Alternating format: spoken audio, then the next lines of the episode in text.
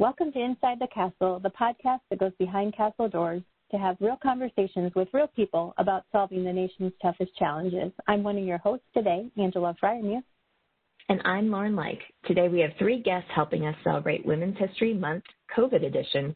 With us today are Ms. Cheree Peterson, Programs Director for the South Pacific Division, Ms. Marcia DeVille, Chief of the Real Estate Programs Branch at USACE headquarters, and Ms. Maria Lantz, Social Scientist at the USACE Institute for Water Resources. Thank you all for joining us here today. Thank you. It's great to Pleasure to be here. Great, thank you all. For today's episode, we are focusing on the impact that the COVID 19 pandemic has had on women in the workforce, particularly mothers.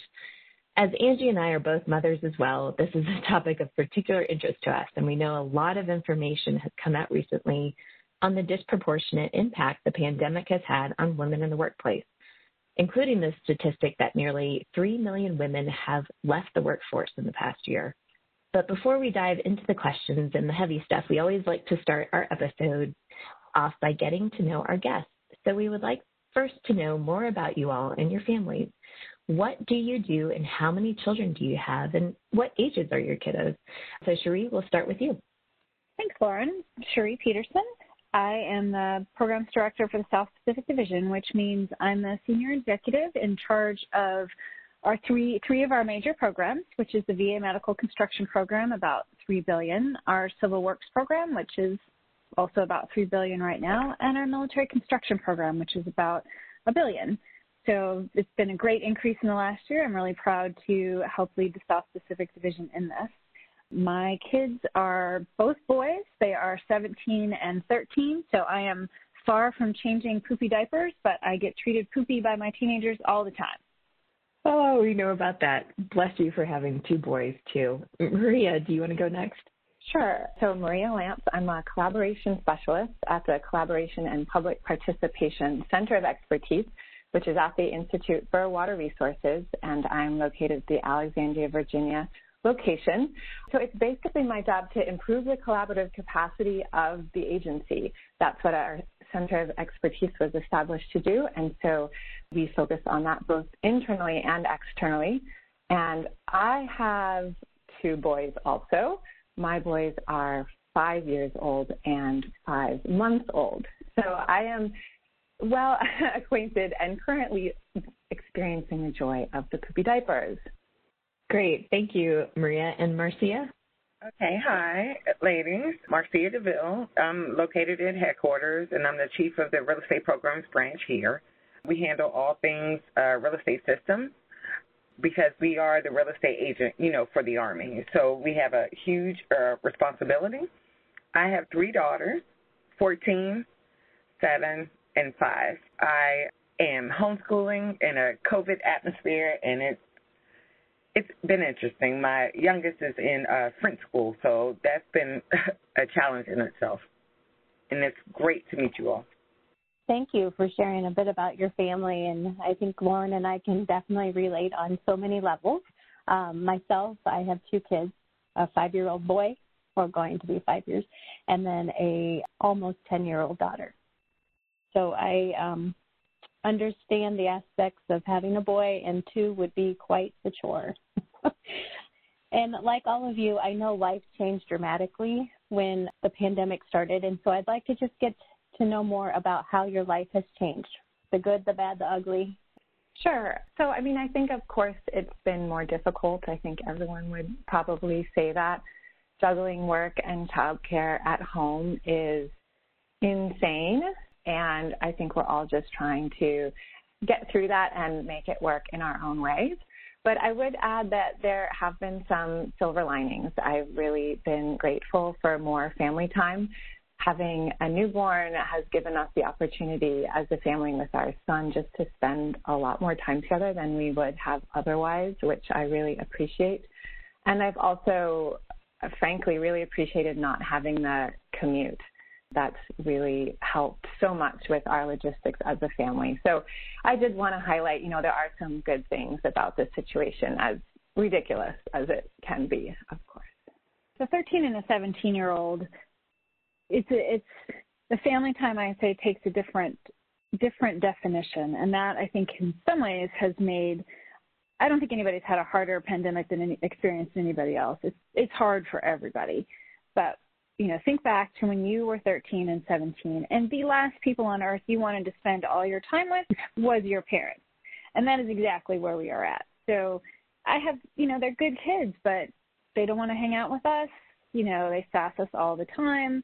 And it's been a struggle. You know, when my son's a junior in high school, it's a big year for him. He's having to do physics and pre-calculus and AP Italian online, which I can't, you know, I can't fathom and then he can't hang out with his friends to let off steam. So it's been it's been really hard. We've had I would say some very unfortunate conversations that I've made sure the neighbors couldn't hear by asking afterwards because uh, they were loud and not great. But you know we're surviving. We've tried the one thing that has worked for our family that we enjoy doing together is we call them taste testings. So we've taste tested Oreos and Doritos and Pocky and iced tea and lemonade and anything to sort of what's something we can do fun as a family. I know some people can do bike rides, some people can play games. Our kids are super competitive and playing games with two boys ends up in a fist fight, so that's not really an option for us. So it's it's been hard. I, I don't know if there's a great silver lining. Um, I can't wait for it to be over. it's been it's been a challenge. Um, I'm grateful that we have a place to stay. We both have great jobs. You know, there's there's certainly plenty to be thankful for, but but it's been hard, and I don't want to give it uh, give it in at least the experience that we've had give it any sort of uh, I don't want to say rah rah that it's it's been great because it's been rough. It's been rough all the way around, and you know I think sometimes people look at leaders and like oh they must I don't know if they must have it all together, but their experience must be better. But you know, my experience hasn't been better. It's been just as rough as everybody else's. I agree. This is Marcia. Like I said, that you know, I have uh, three daughters. Two are pretty much only 18 months apart, and then my oldest is 14. She'll be 15 um, this summer. So it's that dynamic of my two youngest. They can occupy themselves and play together, but my oldest feels kind of ostracized because she can't be around her friends so it's been just a challenge, and she's in a um, a program where when she graduates from high school, she'll also graduate with her associate's degree, and so her curriculum is very strenuous, and uh, she gets stressed out, and I'm trying to, you know, just stay sane uh, with uh, my workload as well as you know with trying to tend to all of their emotions because they're used to being around their peers. They're used to being um, being social. So that's been like a challenge. So we get along great, but still, it's only so much of just being together that I think kids can take. They need to be around their friends just to have that social outing. So it's been it's been a challenge, and I have a kindergartner, so her first experience in school is in front of an iPad, and that's difficult because she can't, you know, uh, navigate on her own. So that means that I'm working a lot of strange hours in the middle of the night to make sure that I stay on top of my job, but also make sure that the girls are, you know, achieving what they need to achieve academically. Yes, I, those are huge challenges.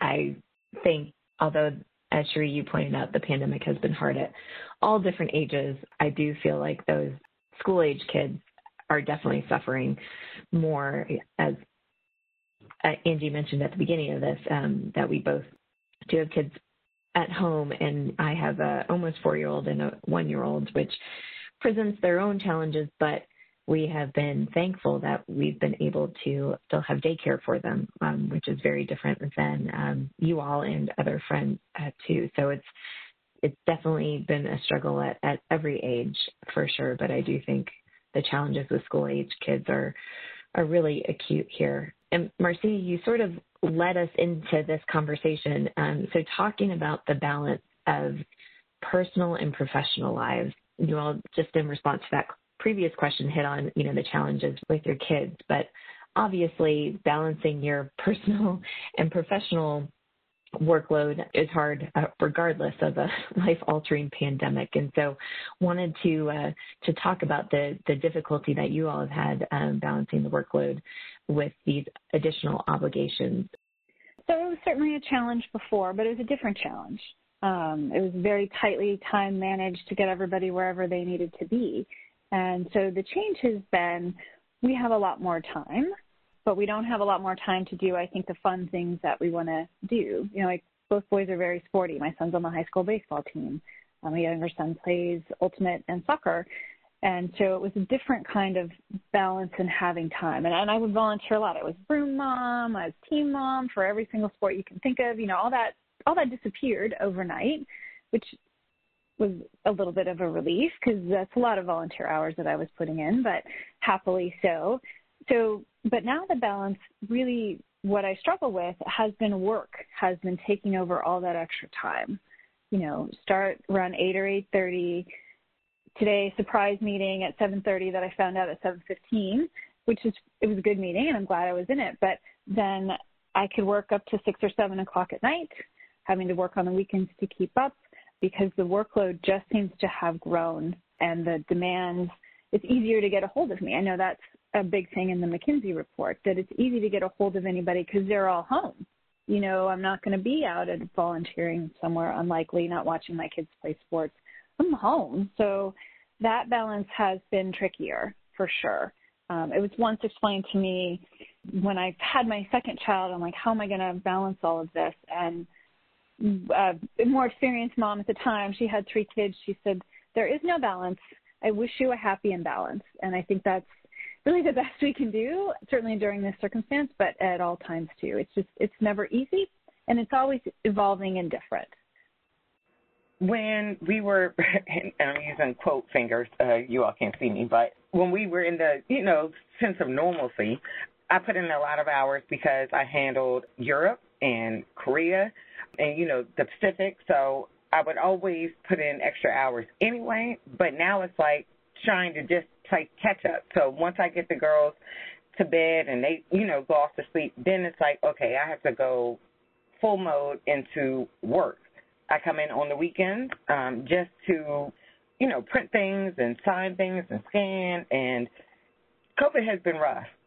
I was regimented. I always complained about the commute coming into DC every day, but now it's like I almost wish I could come into DC every day because just trying to do it all at home um, is stressful.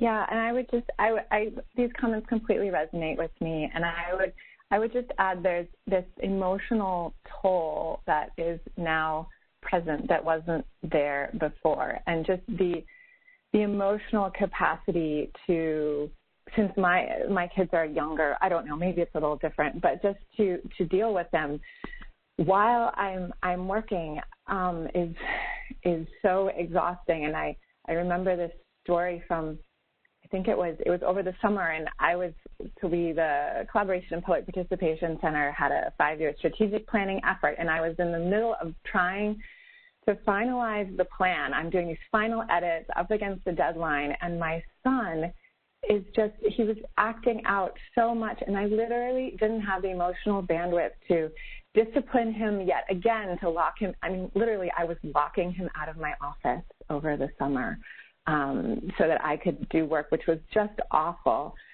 And I remember just standing there like I put the computer up high somewhere on a shelf and I and he threw balls at me while I while I made these edits and I just accepted it because I I literally couldn't I couldn't do anything else at that point. It, there was no emotional capacity left for me to, to, to work with him effectively. And I think, I think that the child care part of this is you're literally, it's just, it's impossible for me at least to, to do it correctly in a, in a kind and caring way when you're confronted with these deadlines and you're in your house. It's so that that part has just I think been the worst.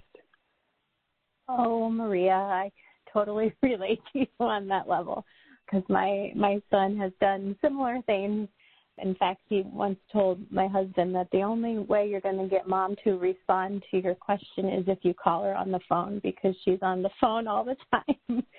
oh, and so that was like a dagger to the heart on that one.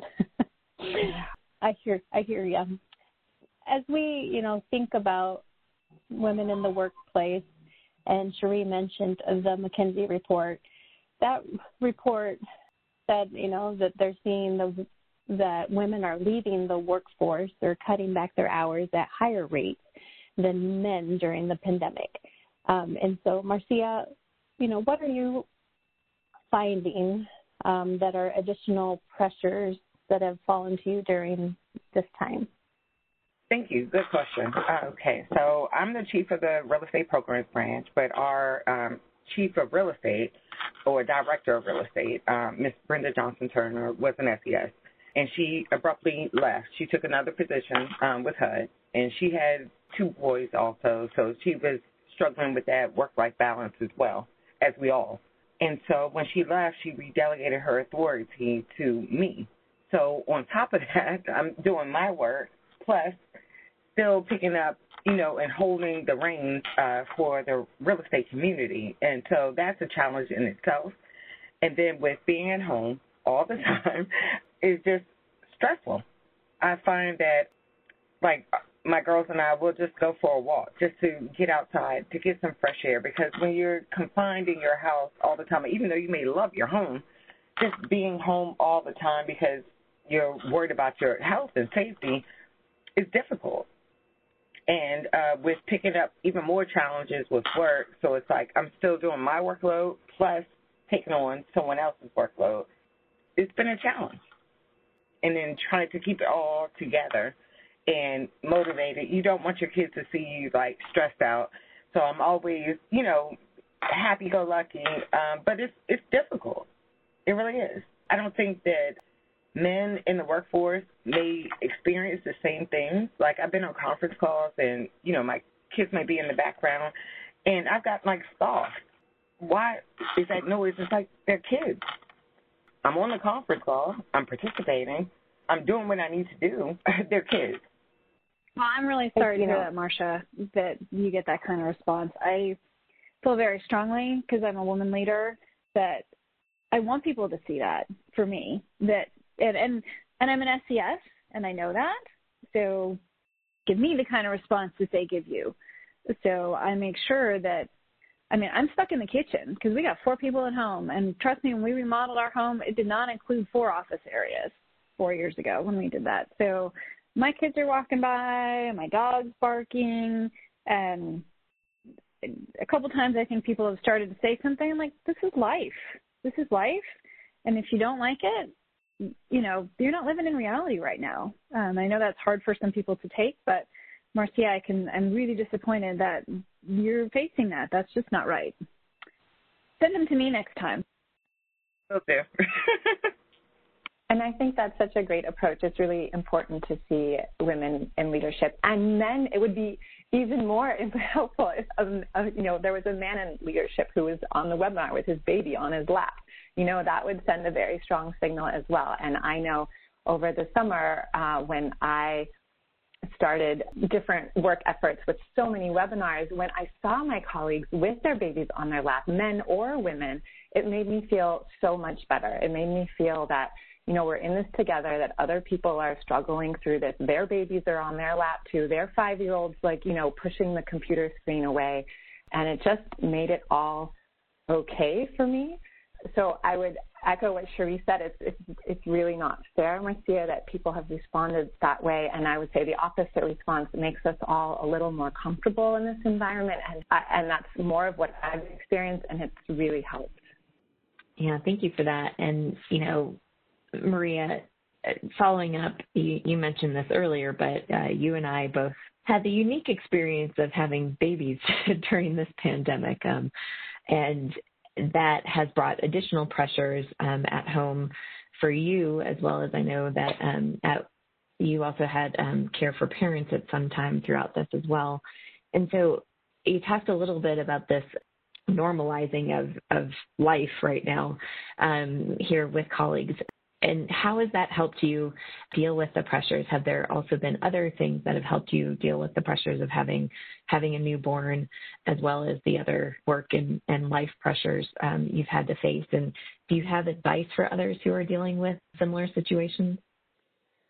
It was, of course, really difficult to have a baby during the pandemic, and it was extraordinarily stressful for obvious reasons. Uh, one benefit, of course, is that no one is seeing anyone else, and the overall sort of health environment, as long as you don't get COVID, is is safer than normal, which helped. But coming back from maternity leave, I think has actually been really difficult and much more difficult than last time coming back from leave into this environment that we are in. There's something about the transition of, of being home for four months which uh, you know I took advantage of that new parental leave program, uh, which I can I can talk about as well. But I've come back after being home for four months to still being home, yet now having to work. And that has made it way more difficult than last time. You know, going into the office would have provided that se- separation I needed, that motivation of being surrounded by colleagues again.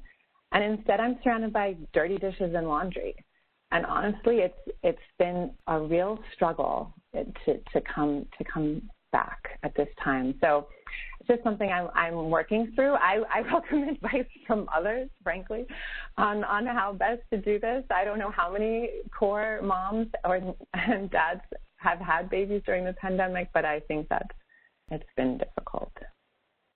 I guess well, yeah. maybe one thing I can add to that is we decided to get our kids out of the house. So coming back from maternity leave, you know, you mentioned the McKinsey report and women leaving the workforce. It was basically the decision was either I was going to come back half time or the baby was going to leave the house because there was no way I was going to survive what happened over the summer. And because I have younger children, we have that flexibility. And, you know, listening to Marcia and Cheree with older children, I think it's in a in a way when you have preschool age kids, you know, we we we did extensive research on the health threats out there. We looked at a lot of what's going on in schools right now, who are in session, and the threats associated to kids under five. And we did so much research, and it was so stressful. But at the end of it, we decided we are going to send our kids back to school. So we we sent our five-year-old to preschool, um, private preschool that has extensive COVID measures in place, and we got our baby into a nanny share with a neighbor and a family who is also extremely cautious. And so I guess if it's one bit of advice I could give for people with kids under five who have more of a choice is look at the schools around you, look at the options for neighbors or nanny shares and and try to get them out of the house because I, I honestly I couldn't have gone back to work full time with them home this time round.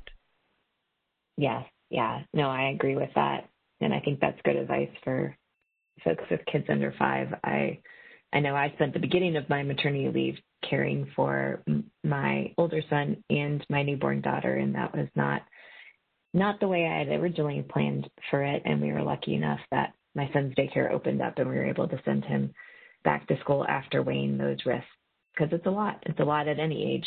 I had had my fill of poopy diapers at that point, so there's only only so much we uh, we could do. And Maria, you just you did briefly mention the paternity leave um, policy. That is something that I did miss out on, so I was thrilled that you were able to take advantage of it.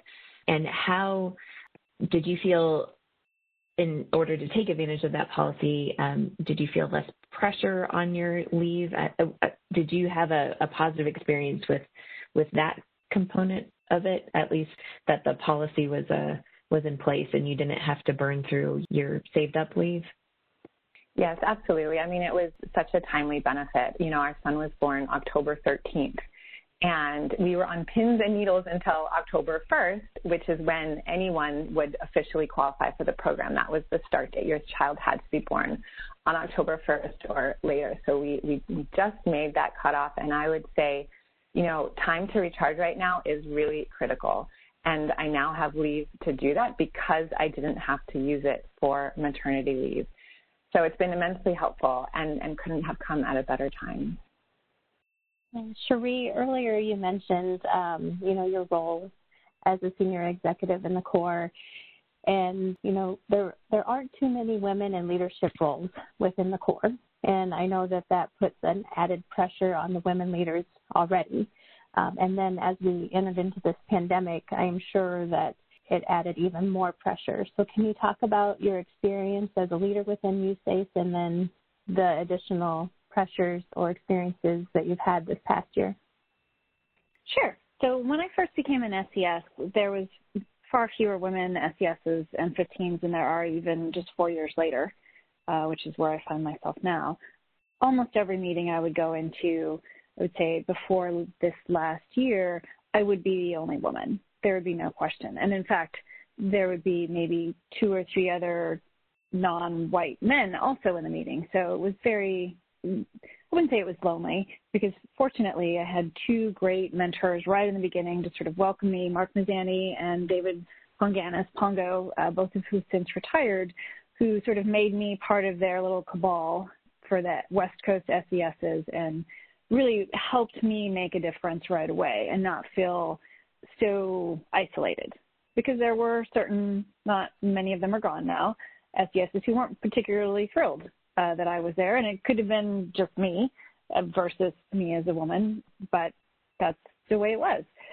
But thanks to people like Mark and Pongo reminding me that I'm I was chosen and I'm here for a reason, and so I learned to speak loud and fast and to avoid being interrupted because otherwise those things would happen. As a woman, you're much more likely to be talked over and but now that there are a lot more women, I would say it happens a lot more.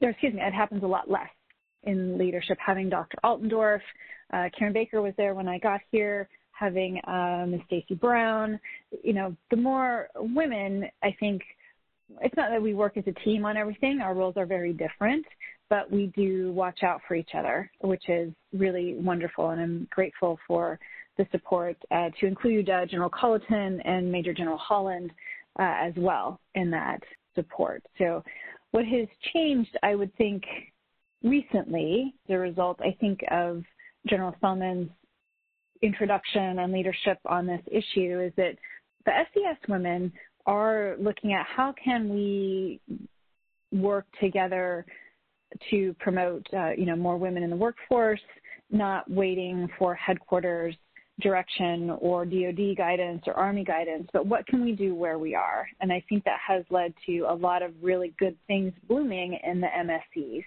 and at some of the districts. And because I think because we're more proactive at not just the initial recruiting, but also the mentoring, because if you look at all the statistics, women and men start out about equal in the workforce, and the higher up the pipeline you get, the fewer women that that you get at the leadership level. And there's lots of reasons for that, but it is then upon those of us who are at the higher rungs of leadership to make sure we're mentoring and encouraging those who are at the middle who may be not getting encouragement from others to help them and see what they're facing ahead, help them make decisions to make sure that if they want to continue up the ladder, that they have the support to do so. So I think that's that's actually been an improvement in the pandemic. We've been able to work together a little bit better. And I don't know if I would not say that's necessarily a result of the pandemic or maybe a result of all of us deciding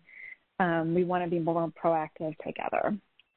Well, that's great to hear. Thank you, Cheree. And thrilled that you all are, are taking the initiative to really promote women in the workforce and not waiting for, for headquarters or, or other guidance to come out. I do think that having having a balance of grassroots effort versus um, top down is really important.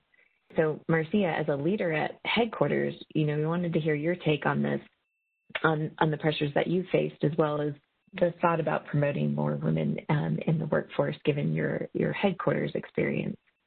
Okay, thank you uh, for that question.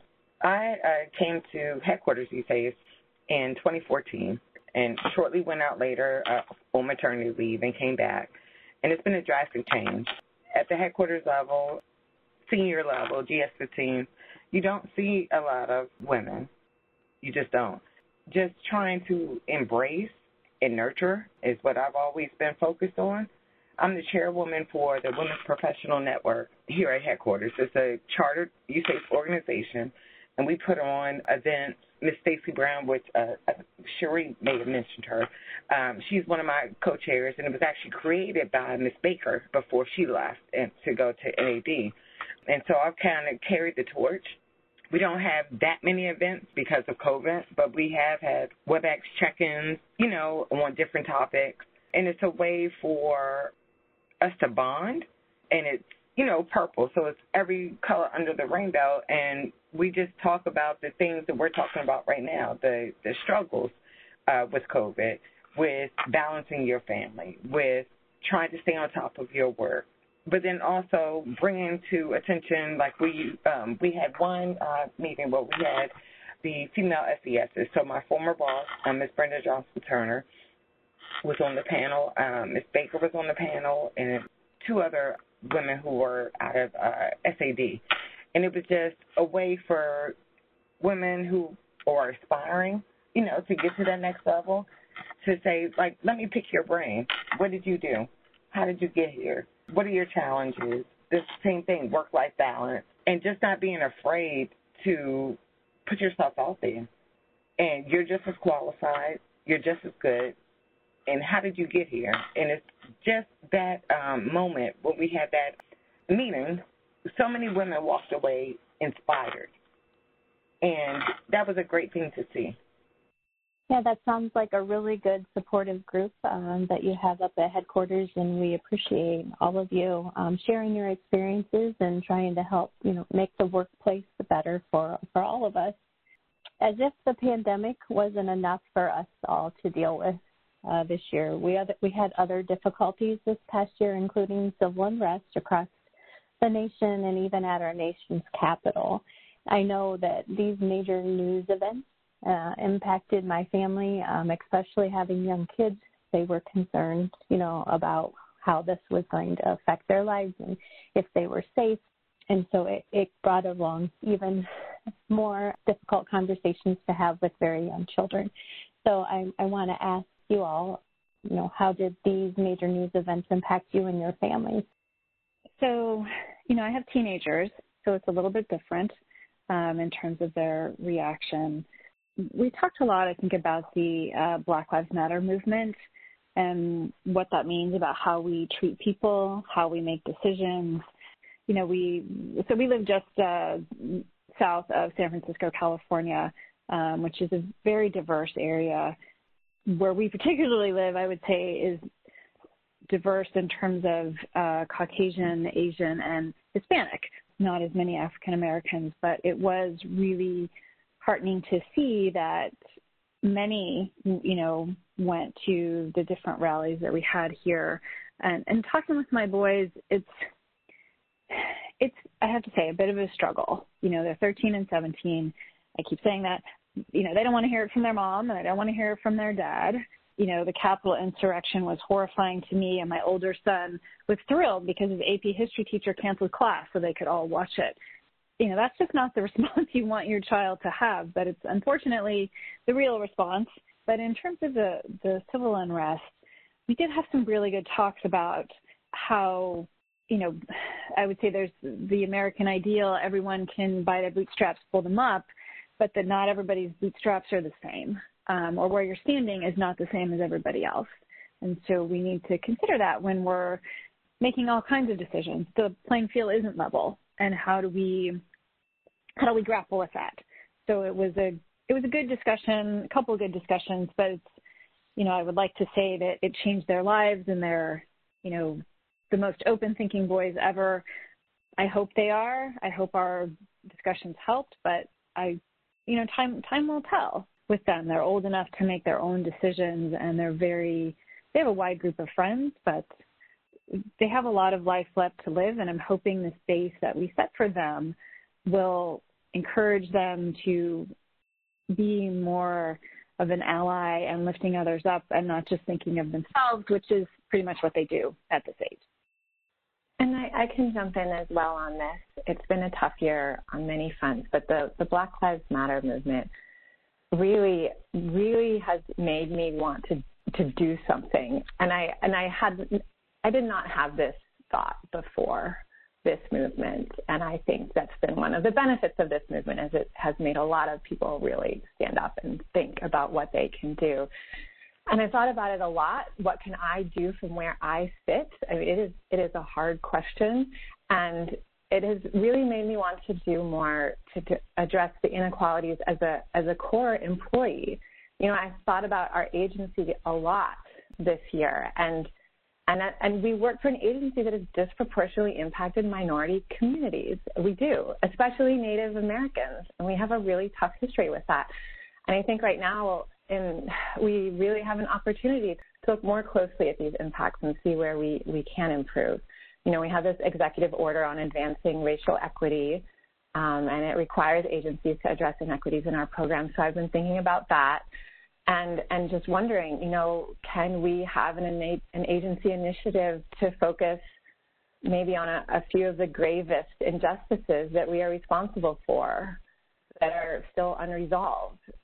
You know, like the displacement of tribes along the Columbia River I mean, this stuff is overdue uh, to be addressed, and maybe in this this year and um, what we're experiencing and going through, we need to put our collective energies and resources to actually get something done. I feel really driven to do something about this. And even the Center of Expertise I, I work at right now, I'm writing a white paper on ensuring participation equity um, because you know we're moving into an era of increased virtual public participation for our projects. We've we've seen that work fairly well during COVID, but you know there are communities and stakeholders that have limited or no internet, and we need to make sure we're not leaving them out. So so I'm trying to look at that as well, and I think that the Black Lives Matter movement has has really caused a lot of people to think about this and. And I do think we sit in a unique spot in the agency that we work for where we can make a difference like many of you, sat at home over the last year and have seen so many uh, different protests and movements, unarmed people being killed. And it's difficult to have that conversation with your kids to understand why they may be treated differently because of the color of their skin. And then I fast forward to insurrection here at the, the Capitol. I came into the office the next day. I don't know if you all have been to headquarters, but the Capitol is only two blocks away. I'm a former reservist, Army, and to be greeted with guns on the street uh, was just sad because the realization that sometimes African Americans and women are willing to risk their lives and, you know, dedicate their lives to their jobs and to their country for a country that may not necessarily love you back. Well, thank you for sharing that experience, Marcia. I, know that these issues have been hard to deal with on a variety of levels, but to be confronted with that must have been extremely difficult, especially when you're dealing with all the other pressures that we've talked about uh, throughout today's episode. So appreciate you sharing that experience and hope that as we move forward throughout this year and into the future, things improve. And so we we talk about trying to improve situations going forward. You know, we wanted to, to hear from you all if your offices have taken steps to to help folks who are struggling throughout this past year, both I would say um, related to the pandemic and related to the unrest and things that we uh, just talked about. And, you know, really want to know also if there are additional measures that your offices could take that, that you think should be suggested going forward. Um, you know, what can be improved upon in, in USACE's response to supporting its staff throughout this time. Sure, thanks. So uh, the Institute for Water Resources, IWR, has, has done a few things um, that definitely have helped. They, uh, right at the beginning, they, they, expanded the day's working hours. I think they go from 5 to 11 now, so they gave us some more flexibility around, you know, the child care issues to fit in our, our workload. Um, they've upped the frequency of town halls, which have been nice sort of touch points with with staff if you have questions. Uh, and they do, you know, frequent, they, they always start with the COVID situation. So, you know, they get, I think, from the medical office, the chief medical officer at headquarters gives us, you know, that update. So those have been helpful. Uh, and just on the, the last town hall, they shared with us a policy of that we get, we now get, are, are able to um, access admin leave for three hours of exercise a week, which I think maybe is an Army policy, I'm not sure, but you're now um, able to use three hours of admin leave to do that, which is super helpful. As we know, exercise really kind of helps, at least for me, um, calm me down and, and refocus. Oh, and then we, we actually, just on the previous topic, we had a really helpful webinar on the history of racial injustice in the U.S. that was was great to bring this conversation into the workplace more. So I think just building on what they've already done, I think letting us know about, about policies like the exercise or other policies that can help us during this time is, is super useful. Having webinars that give space to talk about the tumultuous events of this year. You know, people are, are looking to talk about this and, and you don't have those hallway conversations, those water cooler conversations, as, as you say and trying to give a space for that. You know, I read in the McKinsey report that, that women, and black women especially, are, are uncomfortable sharing their thoughts about current events and racial inequality. And so, you know, building on this webinar we had, I wonder about, you know, creating safe spaces for these conversations at work, you know, conversations like we're having today, conversations about current events. And even just thinking about this podcast, I and listening to what Marcia and Cheree have shared, I, I wonder about some kind of mom support group in my office. You know, we are so isolated, and when we get on calls, we we just talk about work. So, so we're not connecting with our, at least I'm not connecting with my colleagues on a personal level like I used to, and it's just caused me to wonder, you know, what would moms in my office think about a you know, we have moms groups in the neighborhood, and, and those are super helpful. And I'm just, it was just something that occurred to me that maybe that would be helpful as we try and get through this.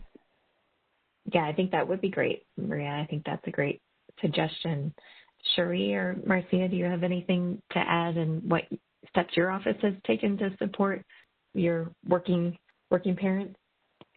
As a supervisor, and I have a staff of roughly 10 people, different ages, but they're all, most of their kids are grown. That's a challenge in itself because they don't necessarily understand the struggles of, you know, when you have younger kids. I've always been flexible in my approach. I call our little group the Cool Kids Club. And so I check in with them weekly just on a personal level, um, not about work, not about, you know, did you respond to this email or did you send this document, just how are you doing? and I find it it's helpful because some of them are older to the point where they may be, you know, at home alone. So just that that engaging just outside of work and just saying, How are you doing? You see that people are really happy to hear from you. That it's not about a work email, um, just to say hi. I would like to, this is Cheree, I would like to echo what Marcia said. I think while the MSC as a whole has not had any policies come out, um, other than, of course, the extreme telework flexibility, supervisors have been working very hard to check in with their people, be flexible about uh, when people are working, understanding, you know, maybe evenings are going to be a little bit easier for folks. Um, but also, I think establishing along the lines of what Marcia said, not just meetings about work, but hosting a happy hour or we've hosted a baby shower.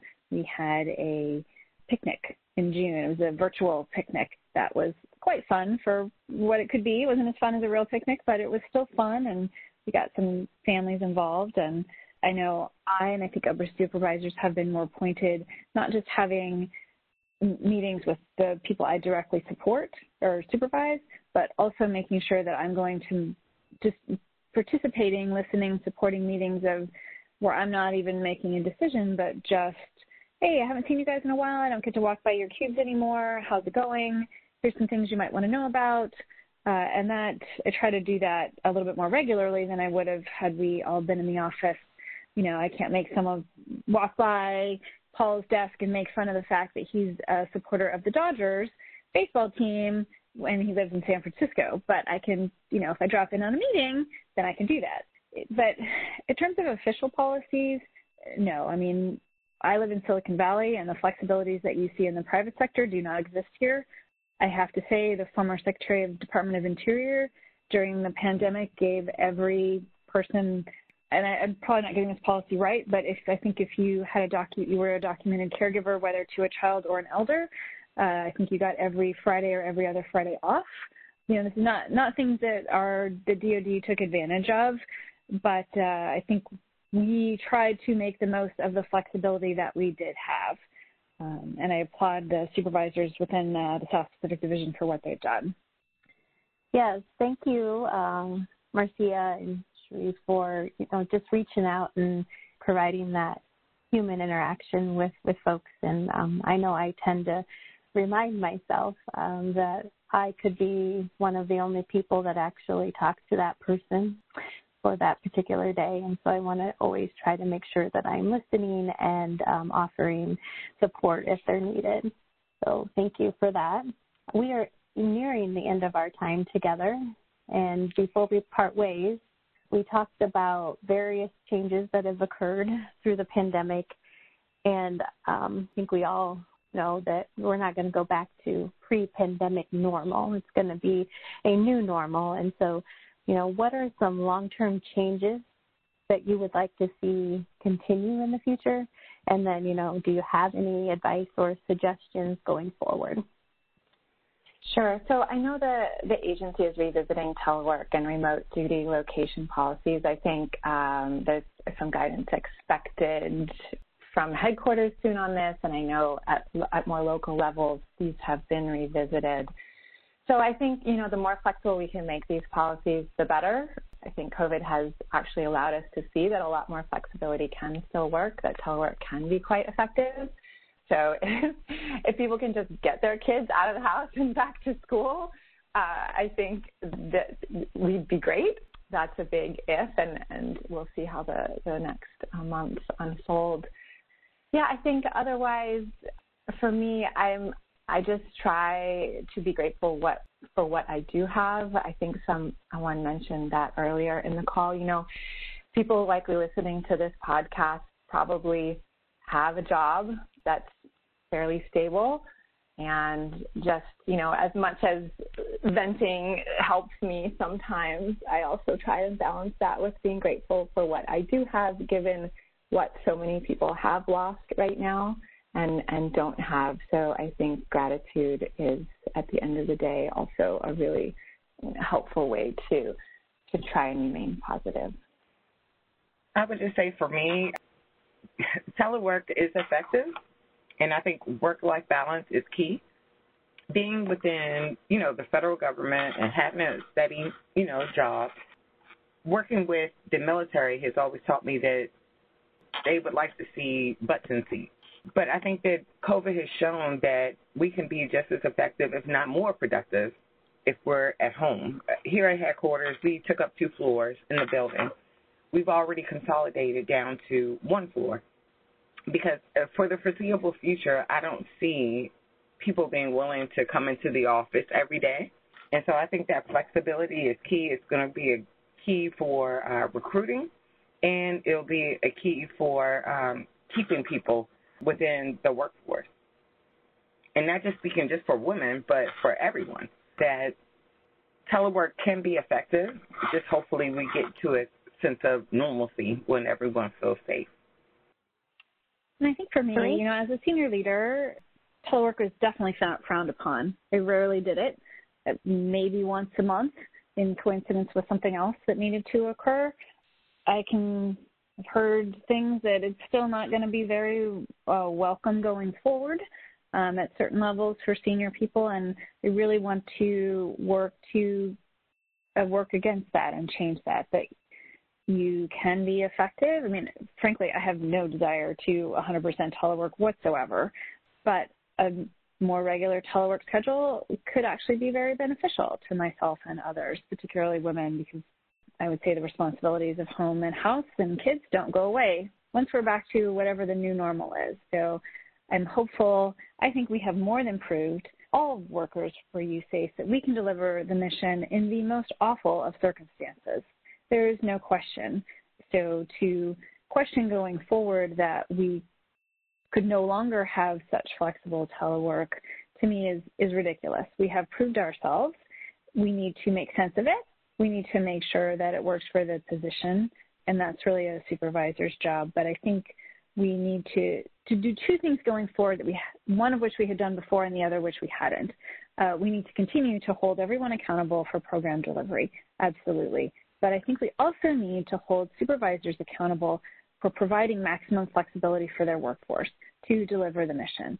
We've never done that before. We've let supervisors require everyone to be here, and we don't think that's probably necessary anymore. But the job needs to get done, and the job requires that you do come into the office at times, come into the office at times. So I think we need to work on those twin goals, and I know there are people in leadership who uh, are interested in that, and I'm working both at my MSC uh, as the champion for our workplace transformation team and as part of Karen Payne's team for workplace transformation. I'm working on those twin goals because I think we have achieved those, again, in the worst of circumstances, and we should build upon that going forward. Thank you, Cheree, Marcia, and Maria, for joining us today for this edition of Inside the Castle. We appreciate you and your insights. To your listeners, we want to hear from you. What topics are important to you, and what people are you interested in learning from? Till next time, be safe, be innovative, and be revolutionary. To provide your feedback, email us at cw.infrastructure.team at usace.army.mil. Stay tuned for additional Inside the Castle podcasts as we explore life inside the Corps and revolutionize civil works together.